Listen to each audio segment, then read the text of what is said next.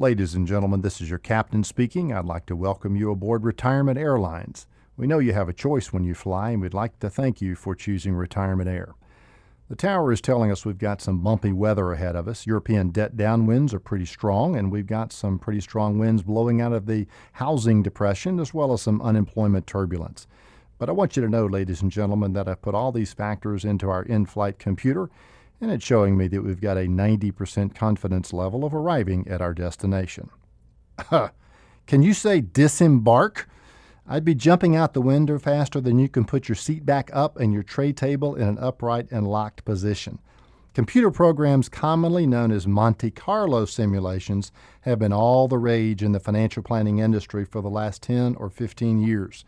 Using computers to run hundreds and thousands of possible scenarios based on past market history, these programs calculate the probability of a retiree making it in retirement or not.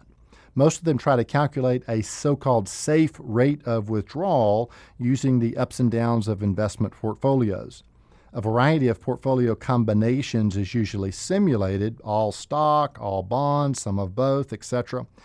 What can be missed in all the sterile charts and graphs and technical sounding jargon is what is actually being measured. How likely is it that you'll actually run out of money?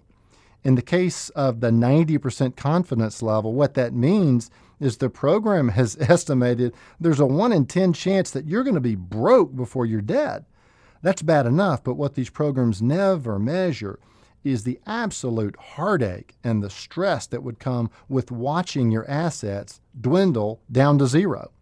So, are Monte Carlo simulations worthless for use in investment accounts? No, they're not worthless.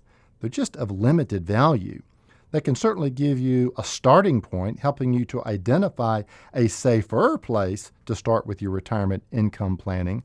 But make sure that you're working with an advisor that understands how to use this complex and potentially misleading tool that can communicate its output in a clear and non jargonized manner, and most importantly, can help you manage your situation year by year. Planning for your income in retirement is no time to count on probabilities to help you sleep well at night. Because when the wheels go up on your journey to retirement land, it's too late to get off the plane.